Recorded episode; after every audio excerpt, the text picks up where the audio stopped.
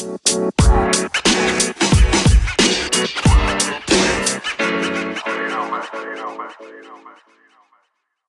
hello, and welcome to K Out and About, the podcast about my random travel occurrences. This is season one, episode 12 The Road Trips. Now, I will focus mainly um, on stories in and around the canyon, as the only road trip I have taken Wendover was a ride in a limo to Salt Lake City and back to the music of Mana. So, on with the adventures. For a road trip, you need a car, obviously.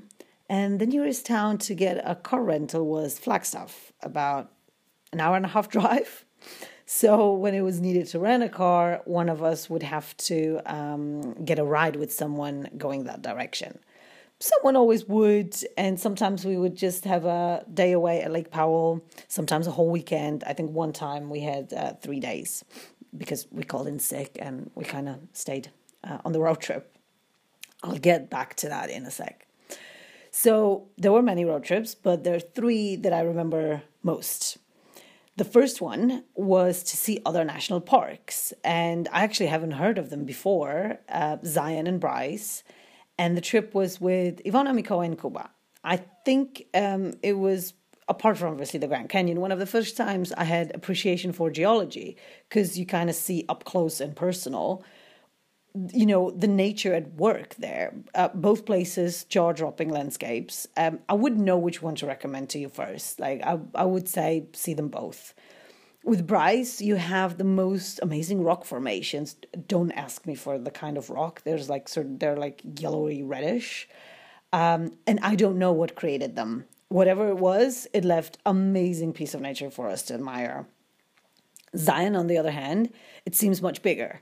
You're kind of placed in front of grandeur, like the size of the mountains surrounding the valley. It, it looks a little bit like they're huge boulders dropped um, in the desert.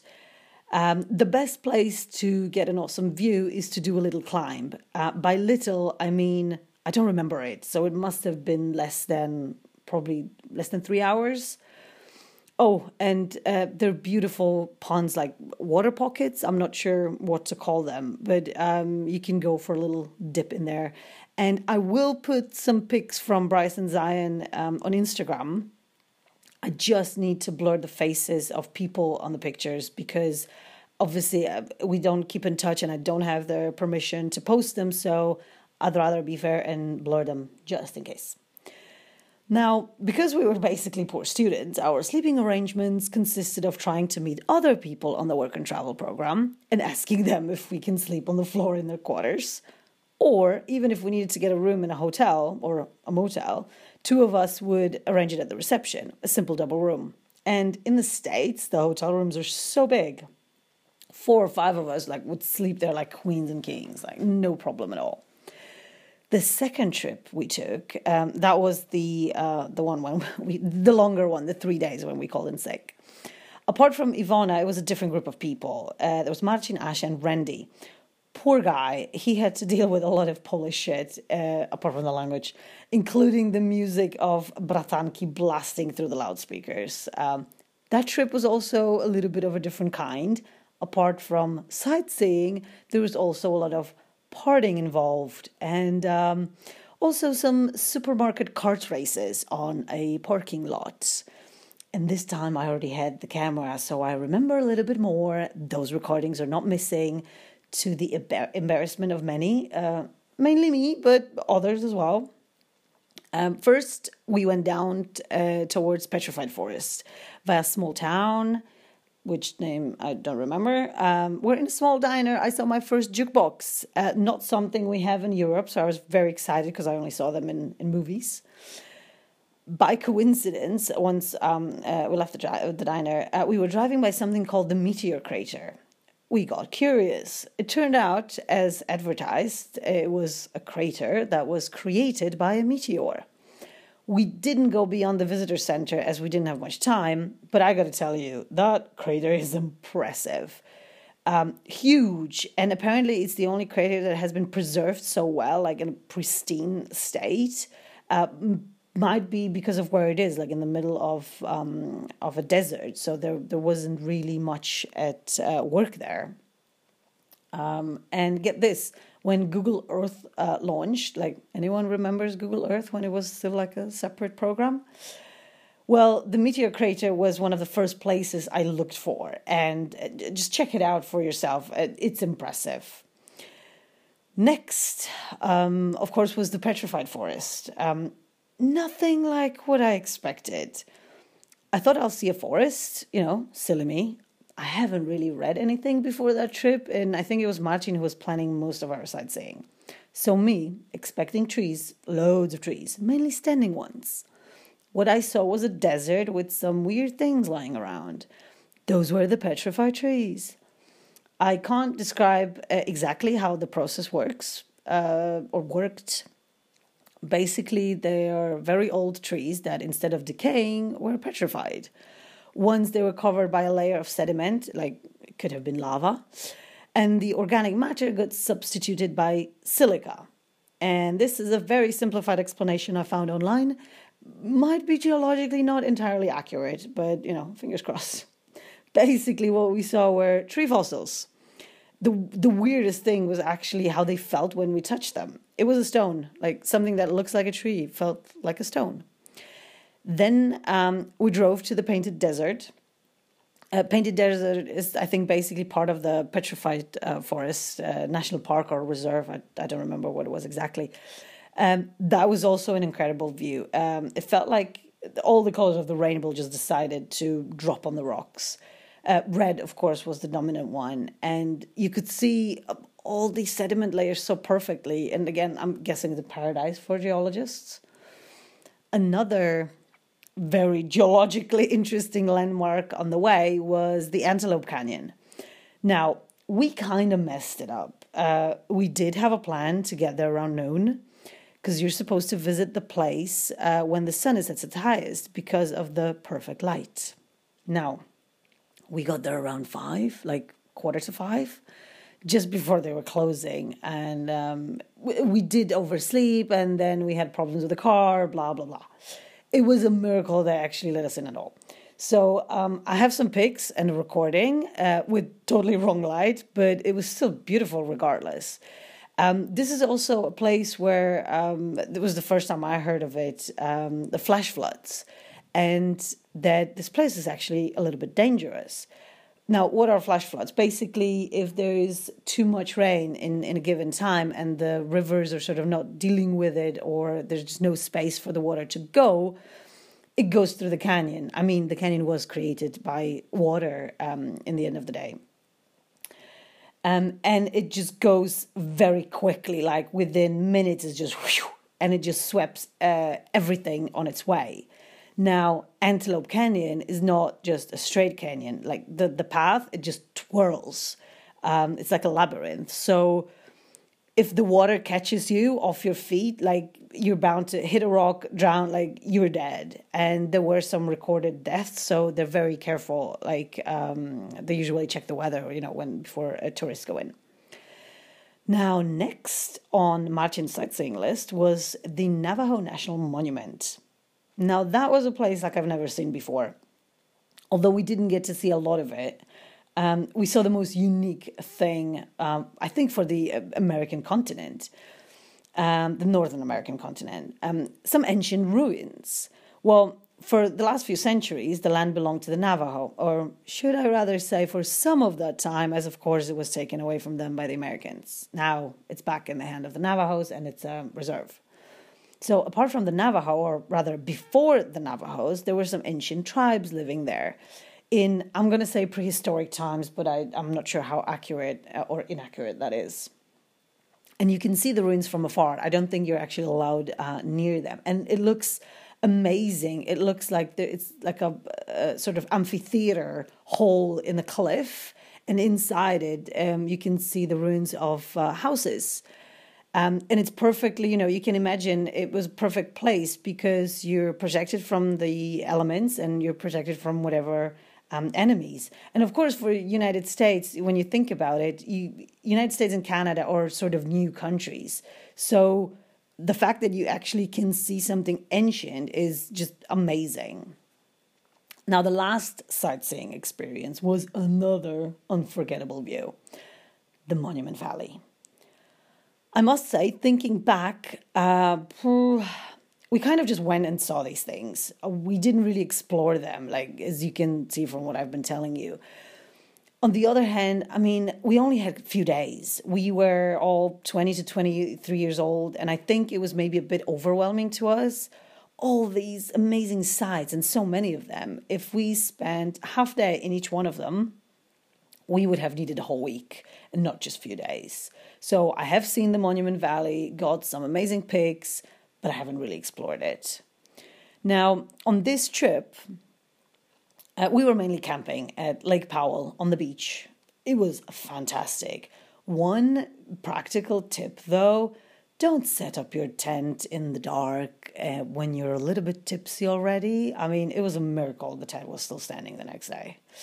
Um, we, of course, had a bonfire, loads of alcohol. Um, the water in the lake was amazing. And so was the hangover the next morning. I remember hearing my voice on the recording, and oh Lord, I sounded like a middle aged alcoholic with large emotional baggage. So, pretty much what I am right now.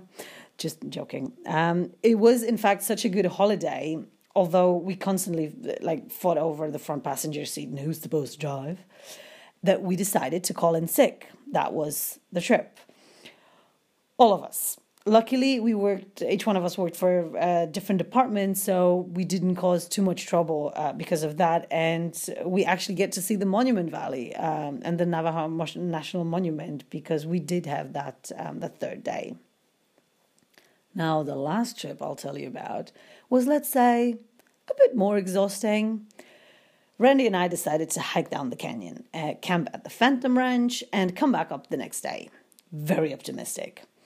It turned out that you cannot just camp on the ranch, you have to book in advance. Now, about a year in advance. Well, we decided to hike anyway. By the way, I should mention that camping anywhere outside of the designated areas, like the ranch, um, in national parks is illegal, and you can pay a huge fine. So we started our hike very optimistically. Uh, we didn't really know what we were getting ourselves into, at least I didn't. First of all, with all the breaks and snacks for chilling, um, and I actually mean chilling, like. Um, Randy is a Latin guy, so it was like, oh, look, what a beautiful view. Let's just sit down and admire it for a little bit. So yeah, we didn't even get to the Phantom Ranch that day. We decided to set up a tent in the middle of nowhere, a bit away from the trail. So uh, you know, the hopefully people wouldn't see us. Um, we were planning to just to sleep, uh, get up early, and take the tent down. Uh, you know, before anybody could catch us. I don't think I have to tell you how amazing the sky looked like at night. It was spectacular. I mean I've got no other words to, to describe it. Um, if you ever slept under the sky and you were far away from any light pollution, you know what I'm talking about.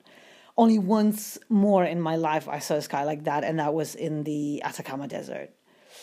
So, yeah, oh, whew, unforgettable. Now, the next day before lunch, we finally got to the ranch. And unfortunately, we got uh, distracted again. There was a perfect uh, creek for a little swim and a nice picnic place, blah, blah, blah. Without thinking that we have to make the hike back in record time as we were both working the following day. Oh, it was hard. It was really hard. Um, we went down the South Kaibab Trail, which is a little bit on the side, and we were planning to come up on the Bright Angel Trail because it was right in the center of the village and close to uh, where we were living. And the, Bright Angel Trail is fucking steep towards the end uh, when you're coming back up. And I wanted to strangle Randy for the last two hours of the trail. I don't remember why. I just know I really wanted to up, I think, I don't know, it was maybe 3 a.m. It was cold and you could see it. Like, you can see the buildings at the top, but around every fucking corner, you realize that you're still so far away. Working the next day was no fun at all. Now, um, although it's not a road trip, I do have to uh, mention my journey back home. Um, it was one of those times in my life when I thought, I must be fucking lucky. Basically, my flight was in and out of JFK, New York. But I was in the middle of nowhere in Arizona. And I must say, my brain wasn't in it. I had the time of my life at the canyon. I wasn't focusing precisely on going home. I did call some airlines to inquire about flights between Vegas and New York, but they were all around $1,000. Like, that was all my money. So I didn't book anything. Well, right. And a few days before my flight, I even took a, another road trip with Randy to see the Havasu Falls. And thinking back, I think I wanted to strangle him on that hike as well, of course, on, on the way back. Um, it's not the best prognosis for a relationship, uh, as it turned out. As usual, the trip it took much longer than predicted. It all ended up with me frantically packing, trying to find someone to give me a lift to Tusayan from where I could take the bloody tour plane back to Vegas. Um, I arrived at Vegas uh, at the airport around 9 p.m., and the next day was my flight back to Europe from JFK. There was no other way but to fly. I mean, no bus, no train would make it on time. And my brilliant idea was to go from one counter to another, asking for a ticket, you know, the prices, dragging all my luggage behind me. By dragging, I mean I bought so much shit, I actually had to get a sort of a massive duffel bag. By massive, I mean I could fit in it. Of course, I couldn't lift it, so I was, uh, you know, having my backpack on my back and then dragging the duffel bag behind me. About 40, 45 minutes maybe into that, I was about to give up when suddenly a lady at one of the counters told me she has a student discount on offer and the flight to JFK would be about $200. I almost cried. Uh, the journey itself was actually uh, a little bit bizarre. Like Vegas airport was uh, surreal, like there were slot machines everywhere, and the security checks. Oh my God! Does anyone remember traveling before two thousand one? Um, I was coming back home October 2001. So, yes, security was on high alert. They were checking everything and they were checking all the bags in front of everybody. And because I was packing last minute, there was uh, a bag, a massive bag in uh, my backpack's pocket um, of dirty underwear and socks. And yes, the security person, whoever it was, thank God they had uh, like protective gloves they actually opened it and looked at me like, "What is this?" I'm like, uh, "Yeah, sorry." Really embarrassed, you know, because everybody could see it. Now, uh, once I got to JFK, I got lost for a few hours, uh, somewhere on the long-term parking, you know, one of those. I did have loads of hours to kill, so it wasn't a problem. You know, part of an adventure. Also, I made one of the vendors question my sanity because I didn't have a lot of money. I didn't want to spend too much at the airport in general, but you know, I needed to eat. So I bought some food and, of course, a tea. Now, you can get a lot of cups from one tea bag, and I stretched it to the limit that day. I think it might have been the eighth time I went to the vendor and asked him for boiled water, because of course they don't charge you for that. So when I went to him and asked for it for the eighth time, he actually started asking me like, um, "Where was I from? Where was I going? Was I okay?" Now, I do have to admit, I did look like shit as well. I haven't slept properly in days. Um, I was wearing the worst clothes possible. Um, actually, till this day, I use this trick. I often travel dressed like a poor student, less attention in some exotic countries. So I was literally, I looked miserable. so he got he got a little bit worried. Um, now th- that's it for today. Um, there are of course more road trips. However, I don't remember them that well. Um, there was one time actually when the guys rented a fancy sports car and let me drive it really fast, and there was a squirrel in the middle of the road. Now I kept my cool. I was sure the squirrel was right in between the tires, so all good. But the guys branded me with a nickname, uh, the Squirrel Killer, and came up with a background story of a whole family of starving squirrels because their father never came home. Outrageous. Anywho, I mentioned Instagram. Uh, it would be good if I told you my handle for those of you not following me yet. It's all lowercase, all one word at K out and about. The next episode will be actually it will be shorter and for the first time I will give you some practical tips about visiting the wonder that is the Grand Canyon. Thanks for listening and until next time.